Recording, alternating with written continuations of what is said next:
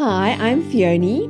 I'm a mother, a birth keeper, a teacher, a woman's mentor, a body worker, a doula, and so much more. Hi, I'm Deborah. I'm a mother, a humanitarian worker, a yoga teacher, and a student doula. In this podcast, we bring together women who share their journeys to motherhood with us. We want women to share their doubts, their fears, what they've learned along the way, and their memories. Our goal is to inspire, inform, and empower. Each woman is unique and has a story to tell. We hope that you'll love these stories as much as we do. Welcome to the Becoming Mother podcast. Hi, Deborah. So nice to see you again. Hi, Tony. I'm really excited for us to have Emma today because, you know, the pelvic floor is such a, a taboo subject and not really spoken about. So, we, yeah, when we started this podcast, we really wanted to do it. So I'm glad that we are finally here.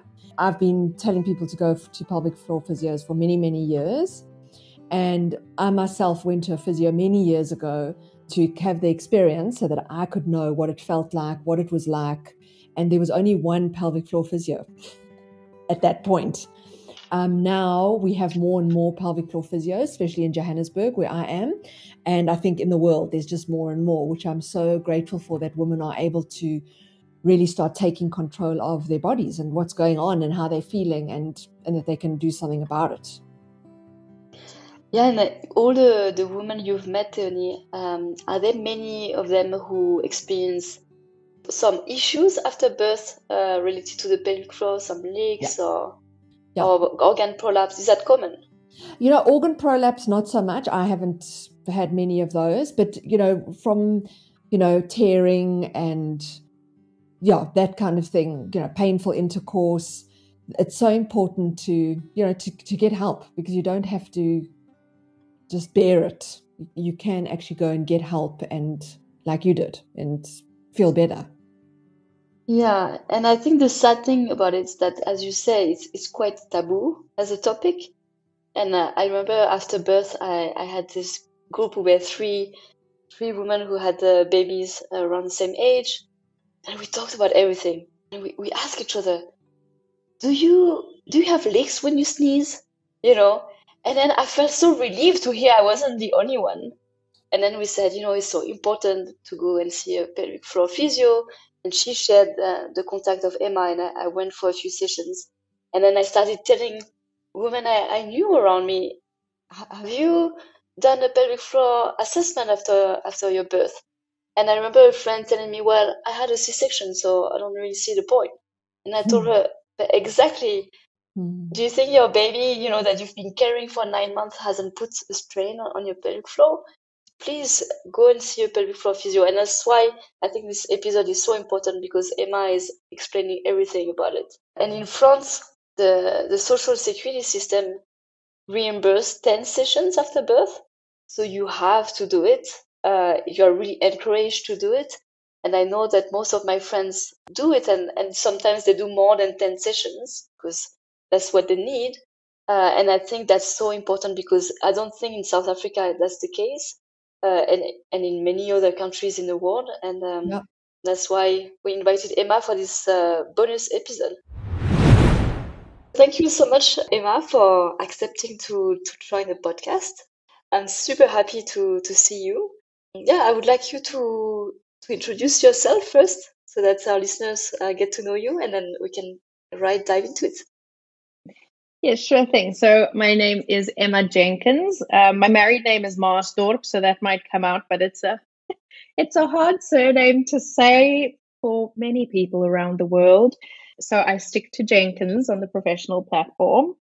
I am a women's and pelvic health physio, and I'm currently practicing in Sydney, Australia, in a little suburb called Cronulla.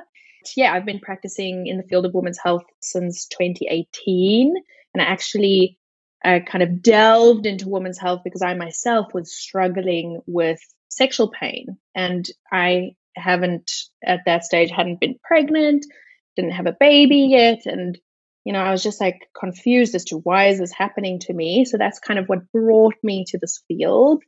And yeah, since then I've nurtured my interest in everything relating to these kind of taboo subjects that, you know, women don't like to talk about necessarily. So that's that's a bit about me. Wonderful. Welcome. And I think you touch uh, immediately one of the, the things about pelvic floor and women health. And when we speak about pregnancy, I often notice that no one ever speak about, you know, having urinary incontinence. When you laugh or sneeze, it happens, right? And we're gonna uh, get into it. But I found that so taboo still, and that's why I wanted us to undo this taboo and explain everything about it so that uh, women feel more informed and more comfortable talking about it because it's very important, right? So, can you start with telling us what is the pelvic floor? Yes, right. This is like one of my favorite subjects. so, the pelvic floor is a group of muscles that sit kind of in like a hammock like shape um, at the base of the pelvis.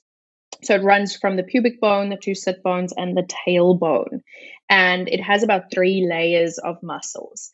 Now, these muscles are really important. They've got, I like to break it down into four functions. The first function is to support, right?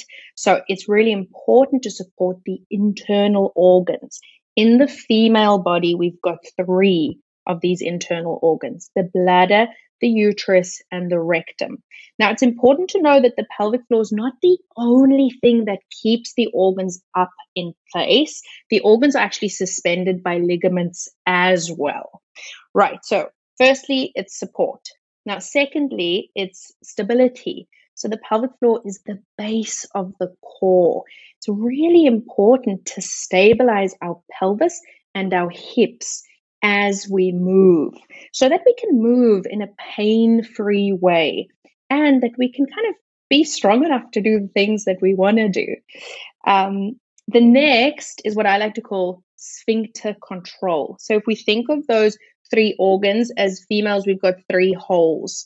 So the first hole is the urethra, that's where the pee comes out of.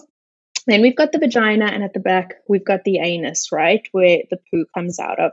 Now, in terms of sphincter control, the pelvic floor is supposed to be able to keep pee and poo in when we need it to stay in, and then it should be able to relax enough for pee and poo to come out, and then to be able to relax enough for us to have pain free sex or for us to bring a baby into this world. The next thing that it does is what I like to call my personal favorite sexual function. It's so important for female orgasms. Now, the, if you think of an orgasm, that's rhythmic contraction of muscles, and your pelvic floor, that's where we get orgasms from. So it, it's a really important role in sexual function. The next thing that we need to remember is the pelvic floor doesn't just work in isolation. So it lies at the base of the pelvis and it's part of the deep core. But when we look at this deep core, it's like a cylinder. So pelvic floor is at the bottom, diaphragm, the breathing muscles at the top, and then we've got this muscle that wraps around from our back to the front, to the belly, and that muscle is called transverse abdominis. But I like to call it the corset muscle because it does what a corset does. It flattens into your abdomen flattens into your abdominal contents and maintains what I like to call the pressure system. Now, hopefully, I haven't lost anyone yet. We'll talk a little bit about that pressure system because it all plays a role.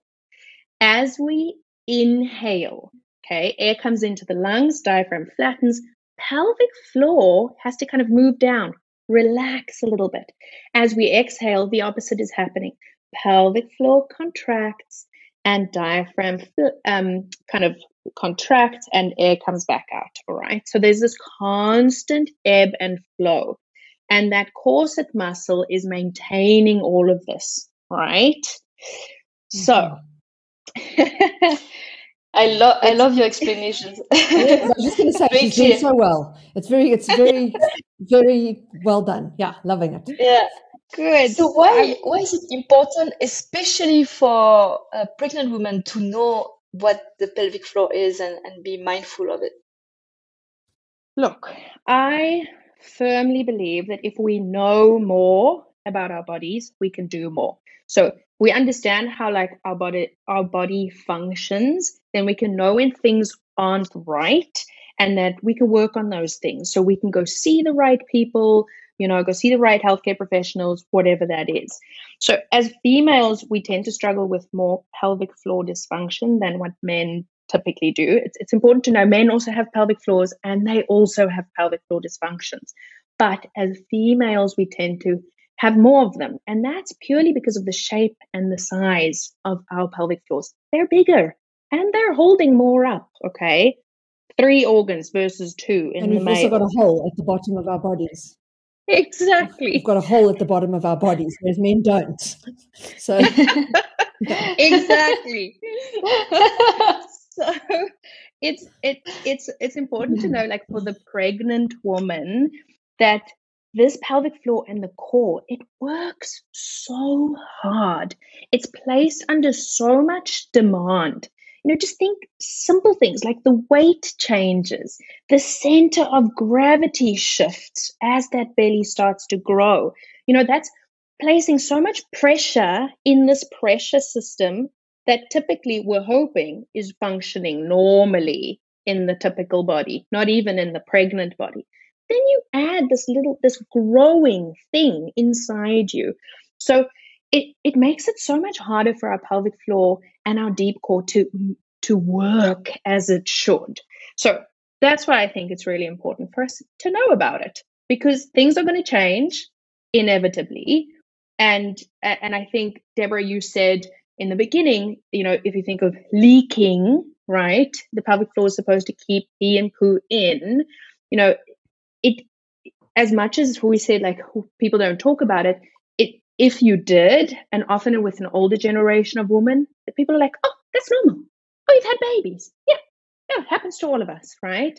But it's actually not supposed to be like that. Even though it happens to many women, it isn't normal and we can work on it. So it's nice to say, what I like to say is that it's common, but it's not normal. Exactly.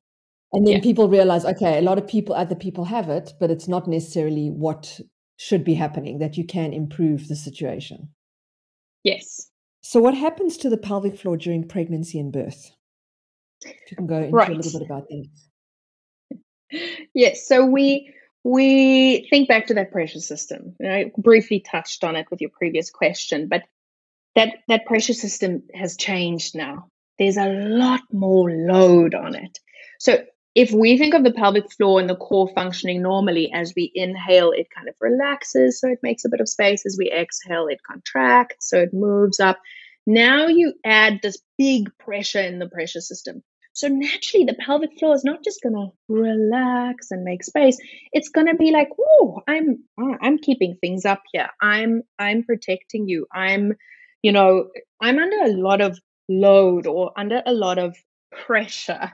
I mean, also add on baby kicking your bladder, which is what mine is currently doing. it's it's hard for us to like actually control certain functions. Um, so that's the one thing that happens. And then the other thing is this this shift in in our center of gravity. So think about kind of that third trimester. The belly's really moving out. The back, the lower back has had to adjust. It's very normal for this to happen. Your pelvis kind of shifts more in an anterior forward way. You know, all of these things are very typical during pregnancy, but that places even more load on your core, on your pelvic floor. The other thing to think about is your pelvic floor itself during vaginal birth stretches beyond three times its normal size to allow the baby to come out. So it's it's really going through the most there. And in this time, it needs to be able to relax, to make space. And it's we all know that this is really hard to relax anything, like think of your jaw when you're in pain or you know if if you're stressed, okay? So the pelvic floor needs to do all of these things, support us and keep everything in but also make space and allow for, let's say, baby to come out.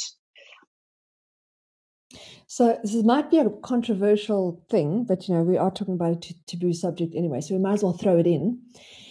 Is that you know I've been at hundreds and hundreds of births, and a lot of the caregivers, whether it's a gynecologist or a midwife, when it is a woman birthing her baby, they want a woman to hold their breath, put their chin on their chest, and push and not breathe. Okay, and it still happens today and you know even with midwives that are natural blah blah blah blah blah now the problem with that is if you are describing you know you're describing that the diaphragm as you breathe in is relaxing the pelvic floor and as you breathe out it's contracting so that means that if you are holding your breath and you are pushing that means you're actually making the pelvic floor even more tight I, is that right yeah. So, so I think there's definitely a correct way of pushing. And, you know, pushing doesn't mean that you hold your breath at all. In fact, we know, and I'm sure you, you've used this, exactly. you know, we need to breathe. We need to breathe our baby out. um, so, yes, the pelvic floor, if we think of um, bearing down, you know, for most of us, when we create that, oh, that big pushing, like our pelvic floor doesn't open, it contracts, it braces, it holds on. Our core braces, it holds on. So, yeah, I agree with you. Yeah, and I find that actually quite counterintuitive because when you're pushing, you actually want to breathe as much as you can. Yeah. Deborah breathed her baby out beautifully, just so you know, Emma. she really did an amazing job with that. I wasn't. I wasn't there. and she had a wife I, I that was, was on board. I wasn't there, but she told me all about it. yeah. yeah.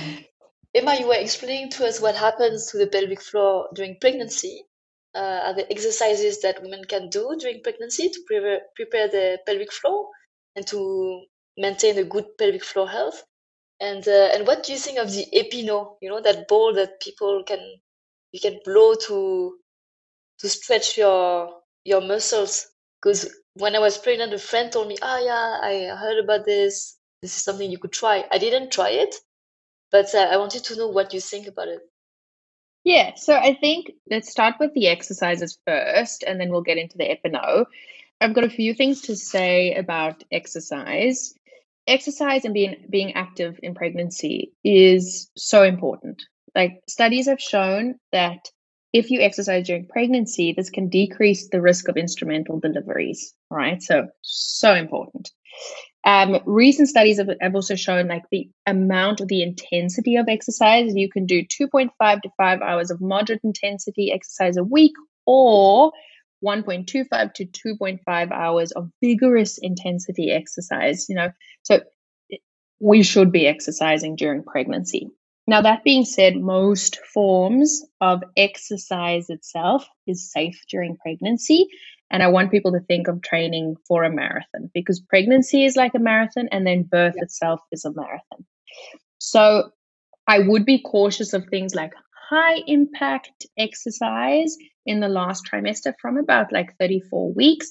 And the reason I say that is because the pelvic floor and the core is under so much pressure and demand then babies doubling in size there's so much that's happening we don't need to be jumping running doing box jumps whatever that is now if we think of kind of training our pelvic floors and our cores most exercises actually recruit your pelvic floor and your core okay but when we're pregnant, it's harder for us to be specific.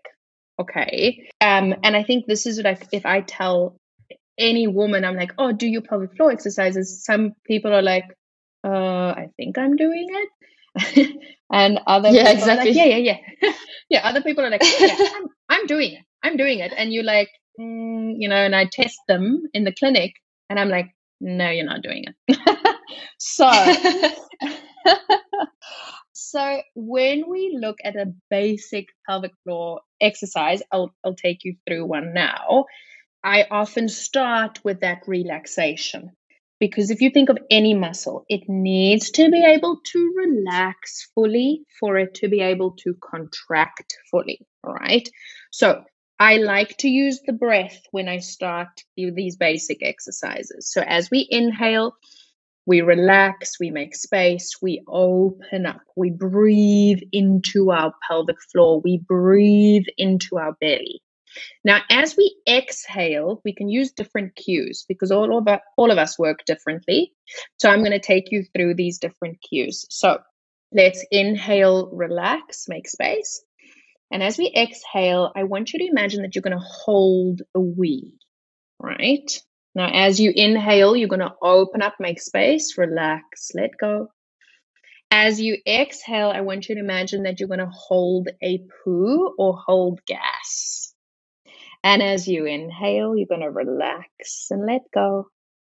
And as you exhale, let's imagine that you're going to squeeze your muscles around a tampon. Do you know that feeling of a tampon? You're going to squeeze the muscles around a tampon. You're going to pull that tampon all the way to your belly button. And as you inhale, you're slowly going to let that tampon go and put it back down. Right.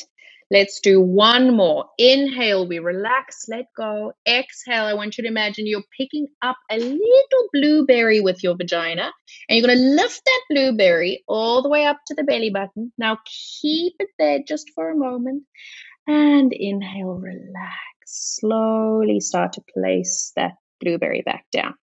Right. So these are basic pelvic floor cues. I hope one worked for you. They they're all a bit different, but they all can recruit the pelvic floor. I remember the blueberry one. It uh, brought some flashback.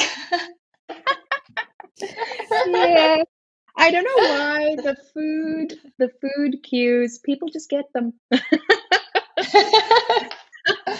it is important to remember that the pelvic floor um, has different types of muscle fibers, fast twitch muscle fibers and slow twitch muscle fibers. So the slow twitch muscle fibers means that they've got endurance. So they're able to squeeze and lift and hold. All right. So when we practice pelvic floor exercises, we can practice squeezing, lifting, holding that, holding and breathing, or holding and lifting up whatever it is you're busy lifting up, whether that's a weight, a toddler, uh, your groceries, okay, then it has fast twitch muscle fibers. So that means it should be able to contract quickly, work quickly, not necessarily have the endurance, but have that strength to keep pee or poo in when you're jumping on a trampoline, which is sounds weird, but trust me, the moment you have a kid, people jump on trampolines, okay? so it should be able to keep those sphincters closed quickly when we're jumping, we're running, we're, we're, we're lifting that heavy weight. Okay. So th- there are different ways to practice your pelvic floor exercises. So I'd say endurance holds. So squeeze and lift, hold, breathe, maybe do something else while you're holding. Then there's the fast twitch muscle fibers. I like to call them pulses. So squeeze and lift, squeeze and lift, squeeze and lift. And then being able to just move it throughout its range, like we started with. Inhale, relax. Exhale, squeeze and lift. Inhale, slowly place it back down. Right. So those are the basic exercises. is squatting a good idea? I mean, I always say to people that squatting is great because it, you know, it gets the whole pelvic floor involved. Um, in pregnancy, obviously not like Ina May Gaskin who says 300 squats a day because that's ridiculous and that's not good for anyone. And you have time for that. But yeah, exactly. Yeah, but so so I mean, what do you think about squats and how many do you think people should be doing? Yeah, pregnancy? so squats you know, squats are so important. If you think about our day to day life, we are squatting. We're sitting to standing how many times a day? That is a squat, right? So squats and lunges, you know, those type of things we're doing in our day to day. You know, we're climbing upstairs, and and those those exercises have been proven to recruit your pelvic floor muscles. So 100% agree. We need to be squatting. You need your pelvis, your glutes, all the muscles around your pelvic floor also to be strong. Now, when it comes to how many, it depends from person to person. Some people really can't do squats. Um, if you're planning a vaginal birth, I would suggest that you train your body to be able to maintain certain positions for some time. Um, in, in fact, anybody who's birthing. But um, I I would say you know start with the basics. If you're someone who's never done squats, you know I, I always say we start with reps and sets. Three times 10, three times 15, three times 20, four times 20. You know, it, depending on what you can manage or tolerate, it's also just important to know that any muscle, you know, we can train it and be really good at a certain amount. But if you ever want muscles to get stronger, you load them. So you add weight to them. Okay. And think about being a mother. You're lifting a weight that's only getting heavier. and then you have a second child, and then you've got a toddler and a baby. So add the double the weight. so, yeah, so squats, lunges, so important. And what kind of uh, exercises do you recommend for pregnant women? It goes back to kind of what we've been talking about. Like it depends from from woman to woman. It depends on your your um, previous types of exercise that you've been used to. If you, for instance, have never really done any form of exercise and you kind of want to get into it, I'd say the low impact exercise is the best to start with. And low impact would be things like Pilates, yoga, things that recruit specific pelvic floor exercises that, that talk about pelvic floor involvement. I wouldn't start a hectic weight training journey if you've just fallen pregnant and you you haven't been doing yeah. it. Um, but if you are someone who has been lifting weights, 100% continue lifting weights in your pregnancy. Just, you know, be mindful that you're near the end, you don't have to be lifting your personal best because your body's already lifting quite a bit. Um, but yes, I, yeah. I think it's important to to recruit the pelvic floor and the deep core. So being mindful of it being active during certain uh, activities, during certain movements. Yeah, I remember reading that um, if you are used to regular uh, physical activity, then that you should keep doing it when you are pregnant, but obviously not start something completely new that uh, your body has never done before. Like if you never used to climbing, don't start climbing while you're pregnant. Um, but yeah, it was funny. One of my friend Olivia, who was on the podcast, she she used to climb, and when she was eight months pregnant, she was still climbing walls with her big belly. Amazing. she was doing great. yeah. So, can you explain what the Epi-No is, and and do, would you recommend it as a preparation for for birth? Yes. So the Epi-No, I now I must be honest, I've never used it within my practice. I am aware of it um, because it gets discussed quite a bit.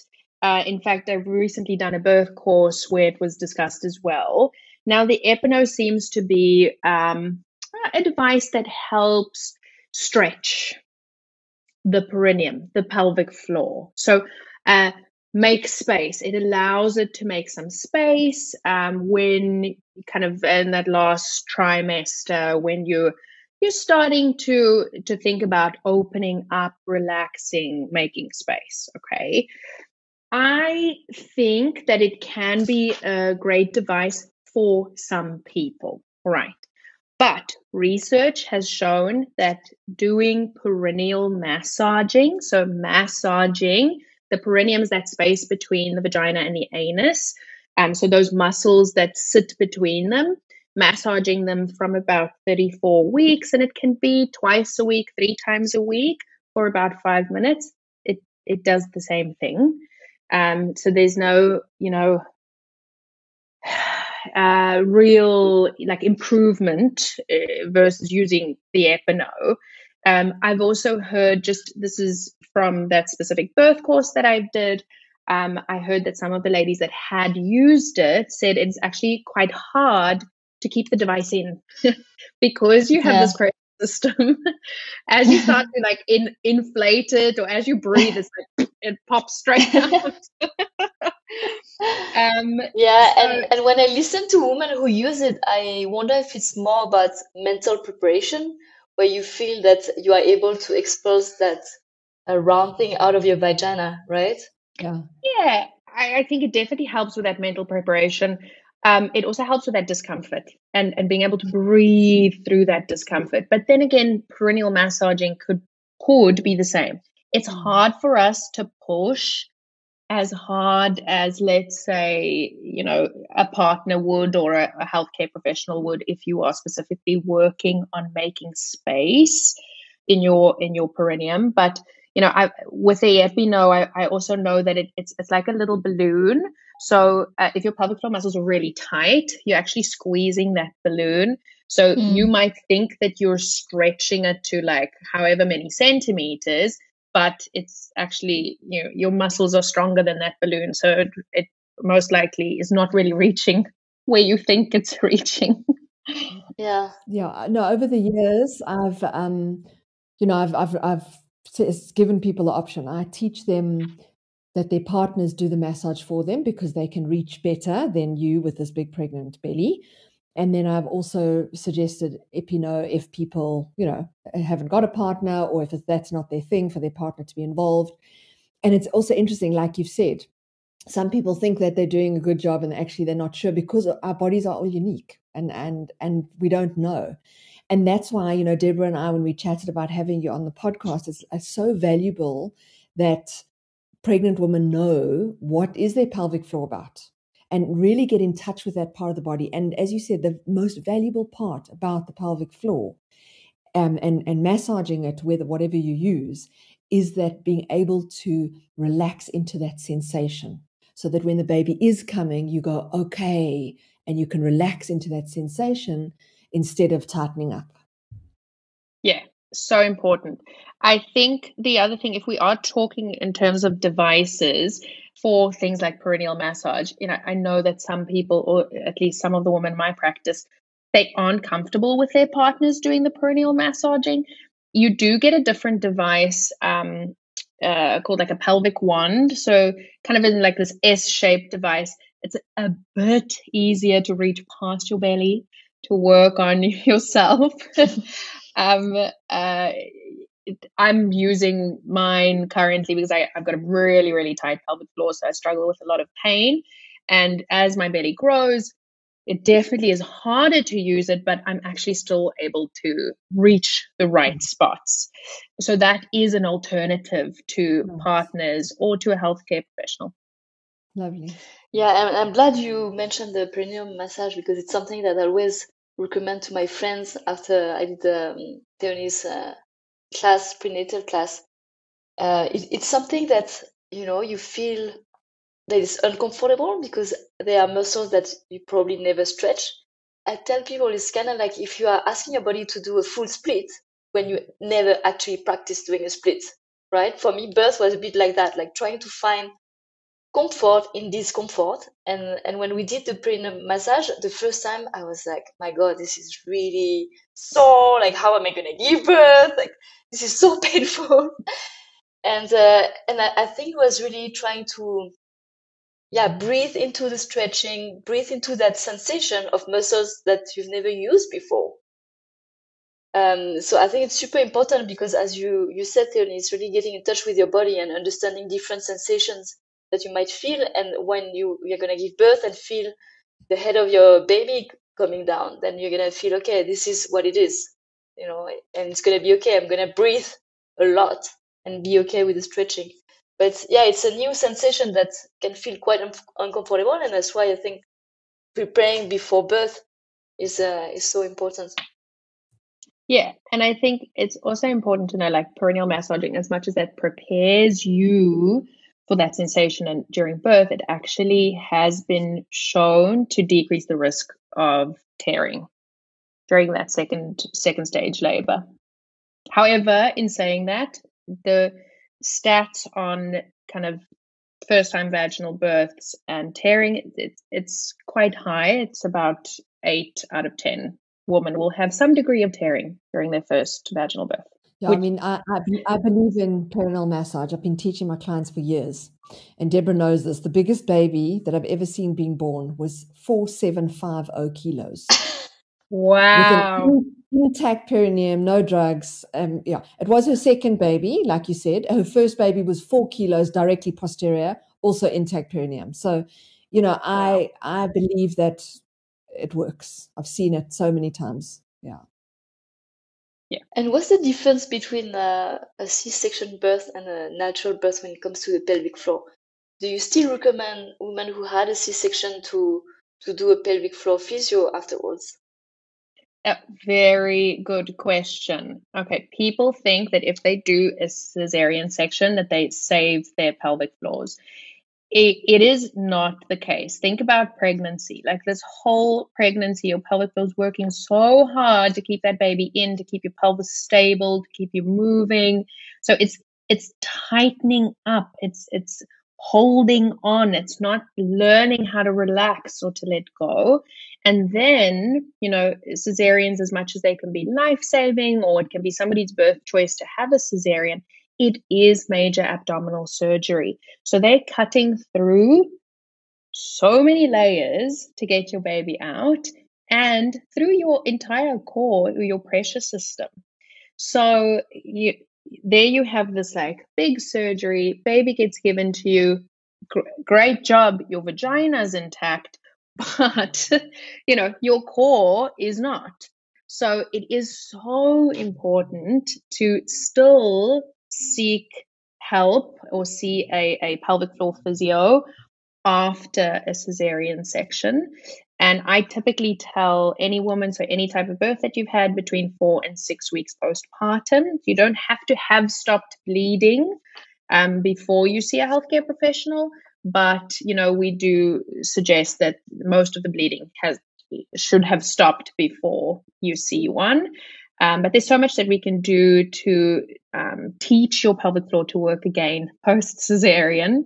And often I'm seeing a lot of kind of dysfunction related to a tighter dysfunctional pelvic floor than when, you know, you'd have a vaginal birth, you see a, a pelvic floor that's often tight, but kind of tight in its, its open ranges. So it feels like everything's loose and lax on the inside, but it can still be tight. Yeah, it can feel a bit daunting to see a pelvic floor physio after you've given birth.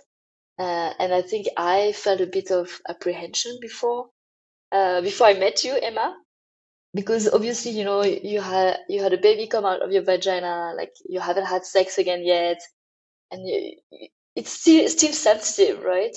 And I don't know, some people might have had a traumatic birth and they don't necessarily want someone to get in their business. So can you explain how how you go about it as a physio? How do you make women feel comfortable? Because I think you are really good at that to make it as enjoyable as possible, if if that can be. Yeah. Can you walk us through a pelvic floor physio session? Like how, how is it exactly? yes. Um, so w- it's important to know that you, as the patient, you always have a choice of who looks or touches your body. And often that process of birth, especially vaginal birth, and this is cesareans too, because everybody's looking everywhere. Um, but just that process of so many people have seen it, so many people have like looked or touched or whatever that I'm like, oh, you have no more authority over your body. It's important to know that, especially with a, a woman's health physio that you do have the choice of whether you allow someone to do an internal assessment um, or not. Okay. So physios, pelvic floor physios are trained to do internal assessments. And what we actually do is we assess your your muscles ability to contract, to relax, um, you know, we are able to assess whether your organs have descended. So, um, meaning whether you've got pelvic organ prolapse when the organ shifts into the space of another organ, which happens to 50% of women in their in a female's lifetime. It can happen to 50% of women, whether you've had vaginal birth or not. Kind of, we're trained to look we're trained to assess and we're trained to teach you how to use these muscles again, how to reactivate, reconnect. Okay. So a typical session, um, it, well, in my clinic at least, before you even come to me, uh, you get a questionnaire, and the questionnaire kind of opens the floor to the type of questions we'll be talking about or the type of things I'll be discussing with you. Um, so they'll ask you about peeing, pooing, sexual function, like what hurts? Are you able to get things out? Do you have to put a finger inside your vagina to get poo out? You know, it's it's asking all these questions so that you start to think, right, this is this is what we're going to talk about here. From there, you come see me, and we often start with about a 20 minute chat.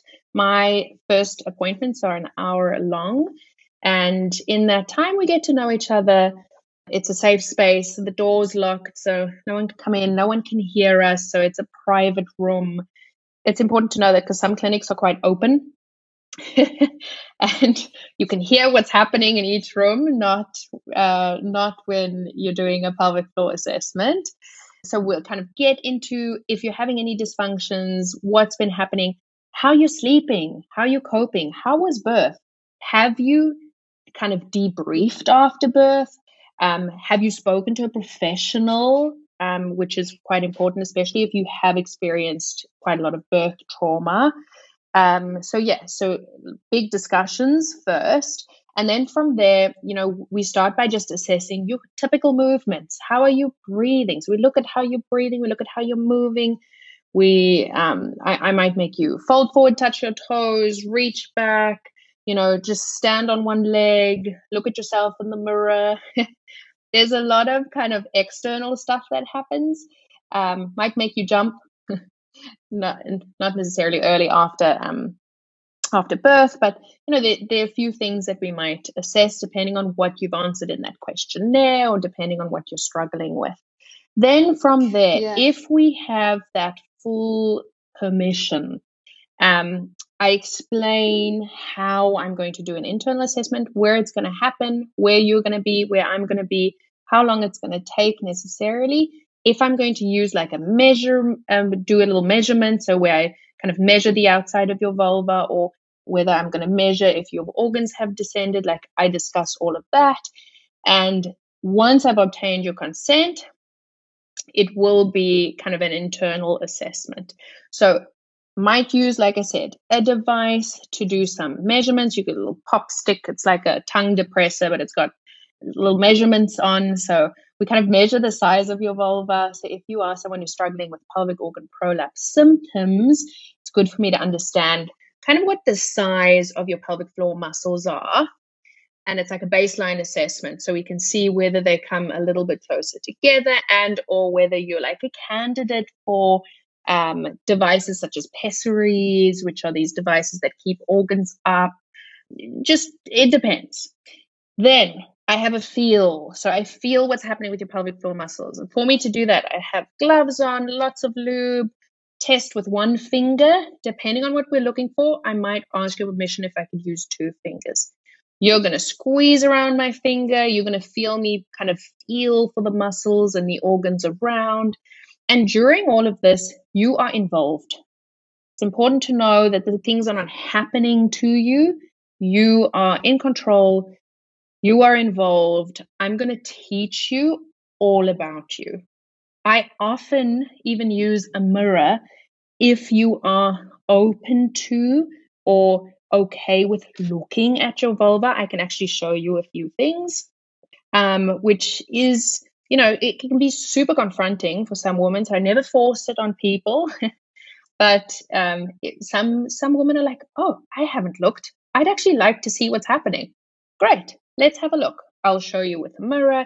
You do the contraction, you'll see your pelvic floor moving and be like, oh my gosh, I can actually do it. Or, oh, I'm struggling a little bit. I need to do a bit more breathing, but more relaxing, whatever that may be. Then, depending on what we find, we might actually work on, let's say, some scar tissue if you had some tearing, if you had some stitching.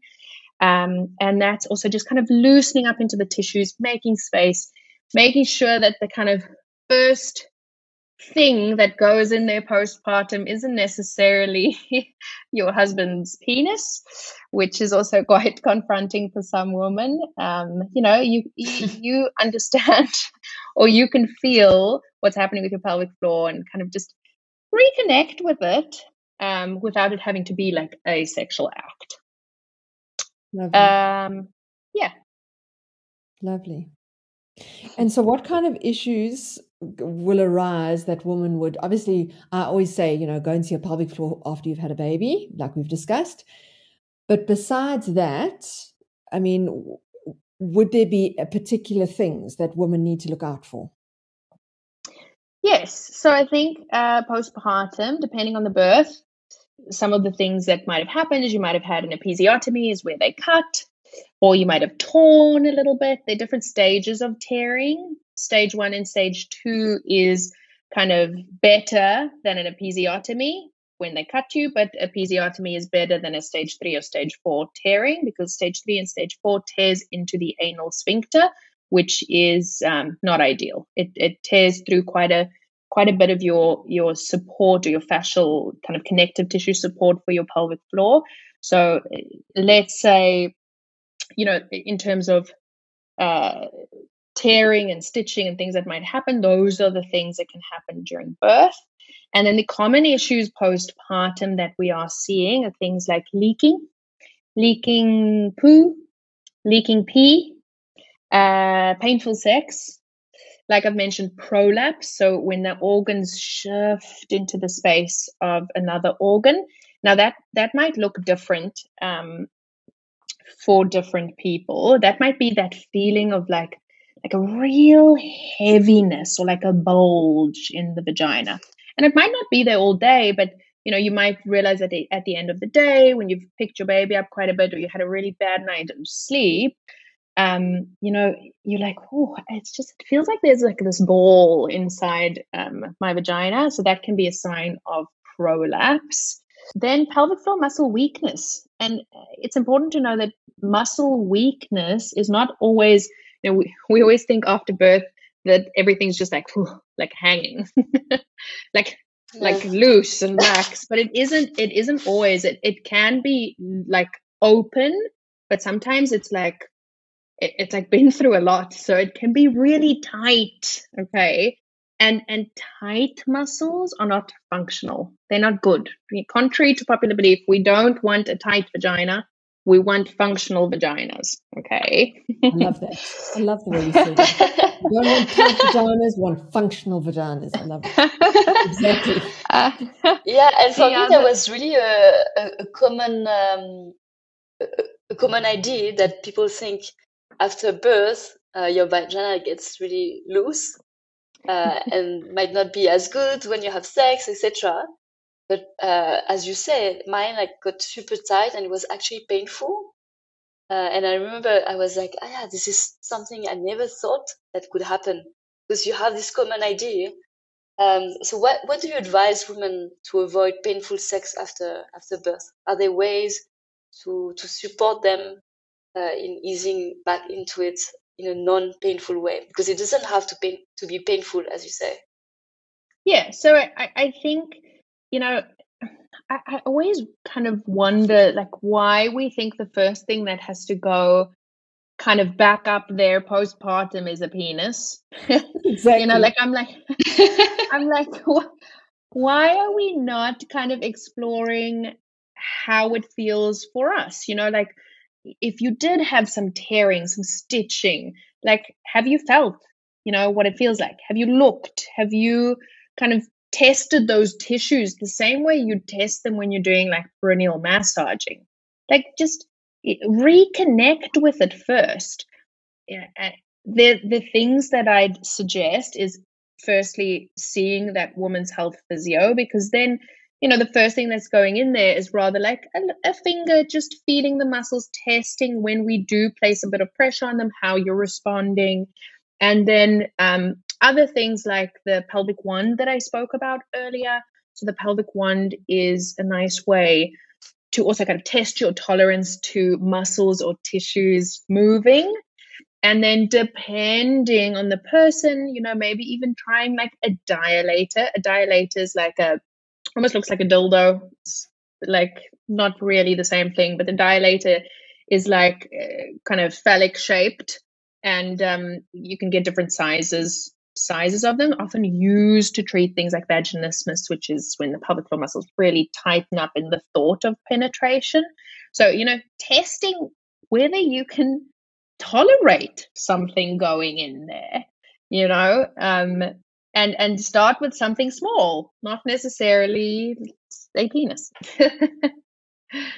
And you started um, by speaking about some muscles how they're tight like our jaw can you explain what's the the relationship between the jaw and the pelvic floor yeah so your jaw and your pelvic floor are very closely linked if you think about trying to relax when you're biting down on your jaw, like, is it possible?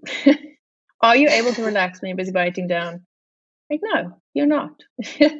um, if you try to breathe and let go and your jaw is busy like clenching, it's like impossible for us to do it. So your pelvic floor and your and your um, jaw are very closely related. If you think of you know what gets taught in like birth classes and those type of things, like often you get taught to like make noise, to open up into your vocal cords, to make space. You can't do that when you're busy clenching. When you're clenching here, you're clenching down there.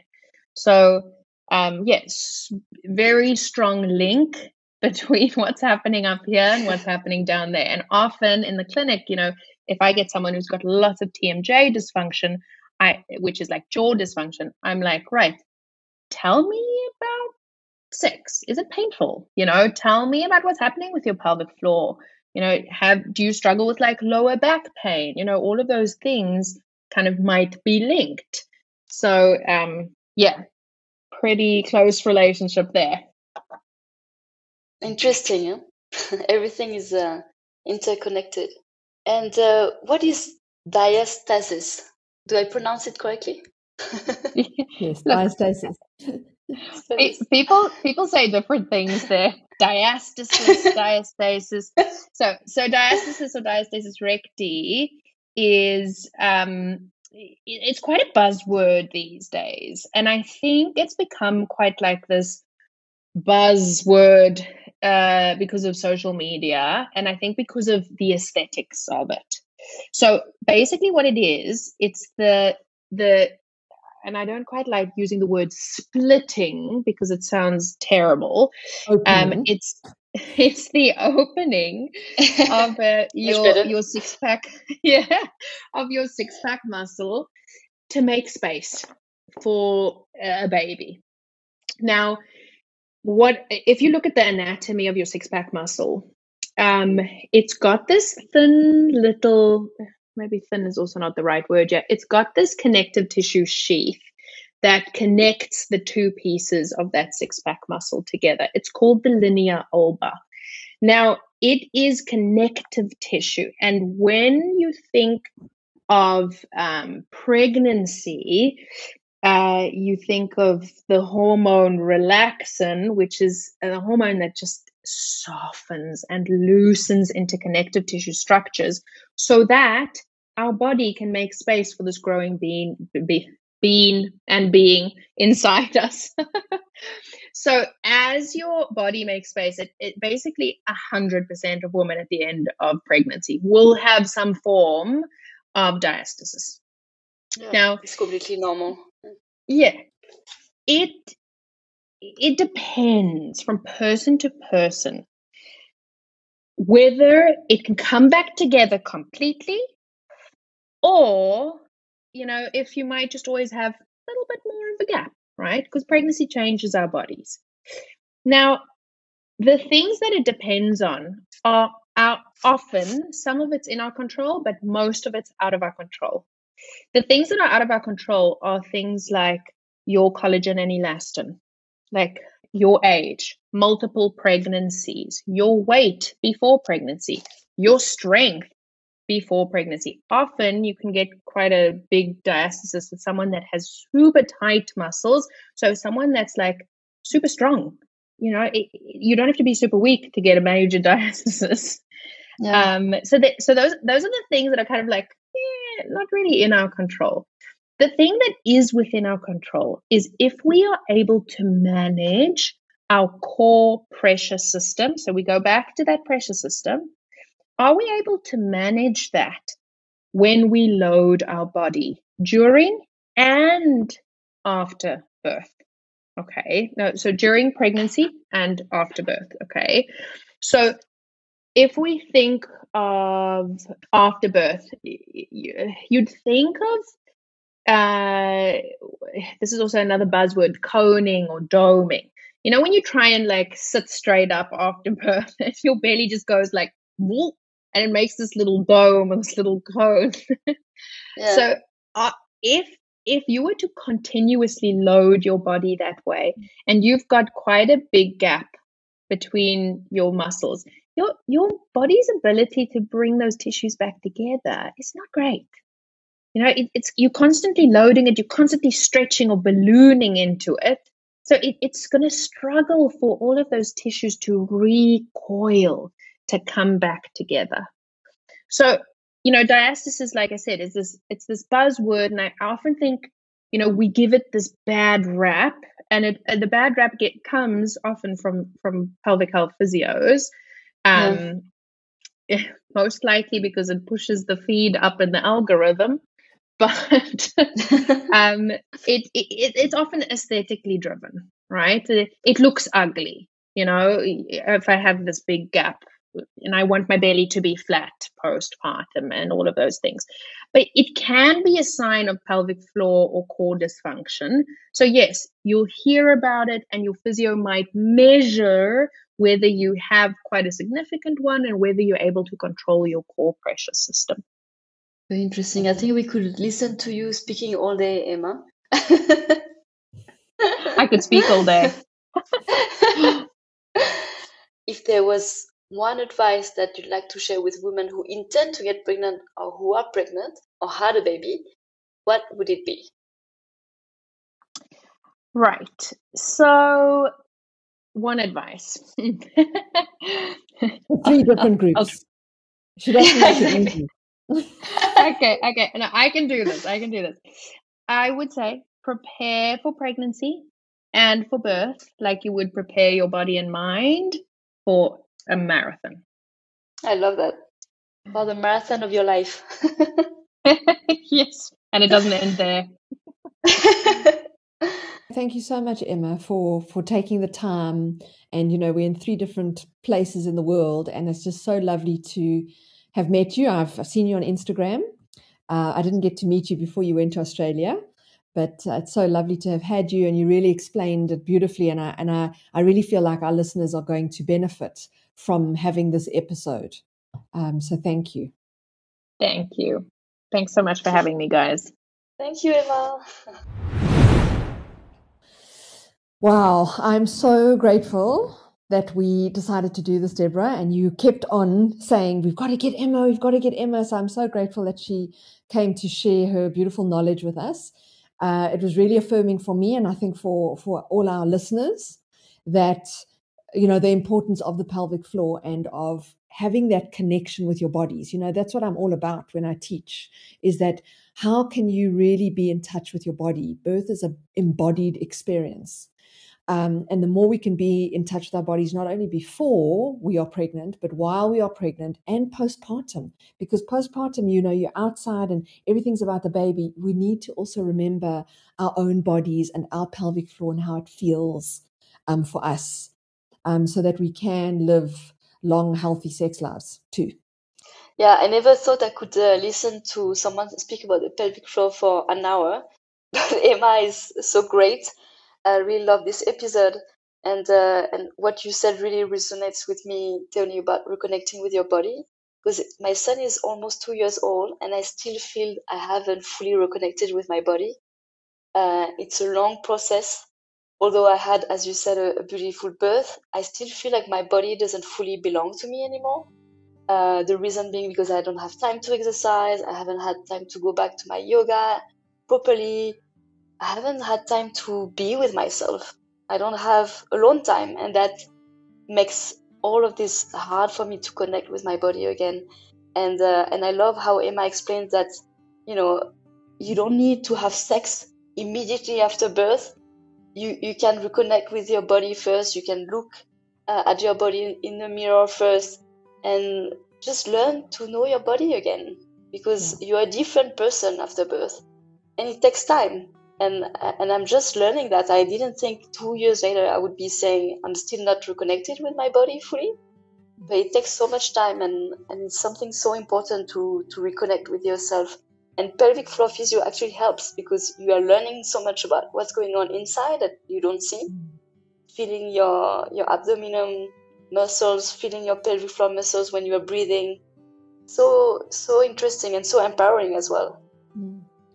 Yeah, so you do know that it takes five years to fully recover from a birth. Is it? No, I didn't know. Five years. It takes five years. Wow, that's a long time. A long time. And then also, Deborah, remember that if you if you don't have the time, you have to make it for yourself. You have to put it in the diary. Yeah. yeah, that's, I actually decided now I'm going to do yoga twice uh, a week, and I'm going to a class because if I plan to do it at home, it never happens. Exactly. It's definitely on the cards. Um, I hope everyone enjoyed this bonus episode. Um, and if you have any other topics that you would like us to talk about, please let us know. Uh, you can write us an email or contact us on Instagram. And if you like this episode, please share it with all the women that you know who might benefit from the information that we shared. And uh, yeah, share the love, like our podcast, send us some feedback. Love to hear from you. And at some point in the future, we will be having an, a, a season two and we look forward to that. So, if again, if there's stories that you have that you'd like to share your birth story with us, please reach out to us. Uh, we would love to hear from you, and we'll see you soon.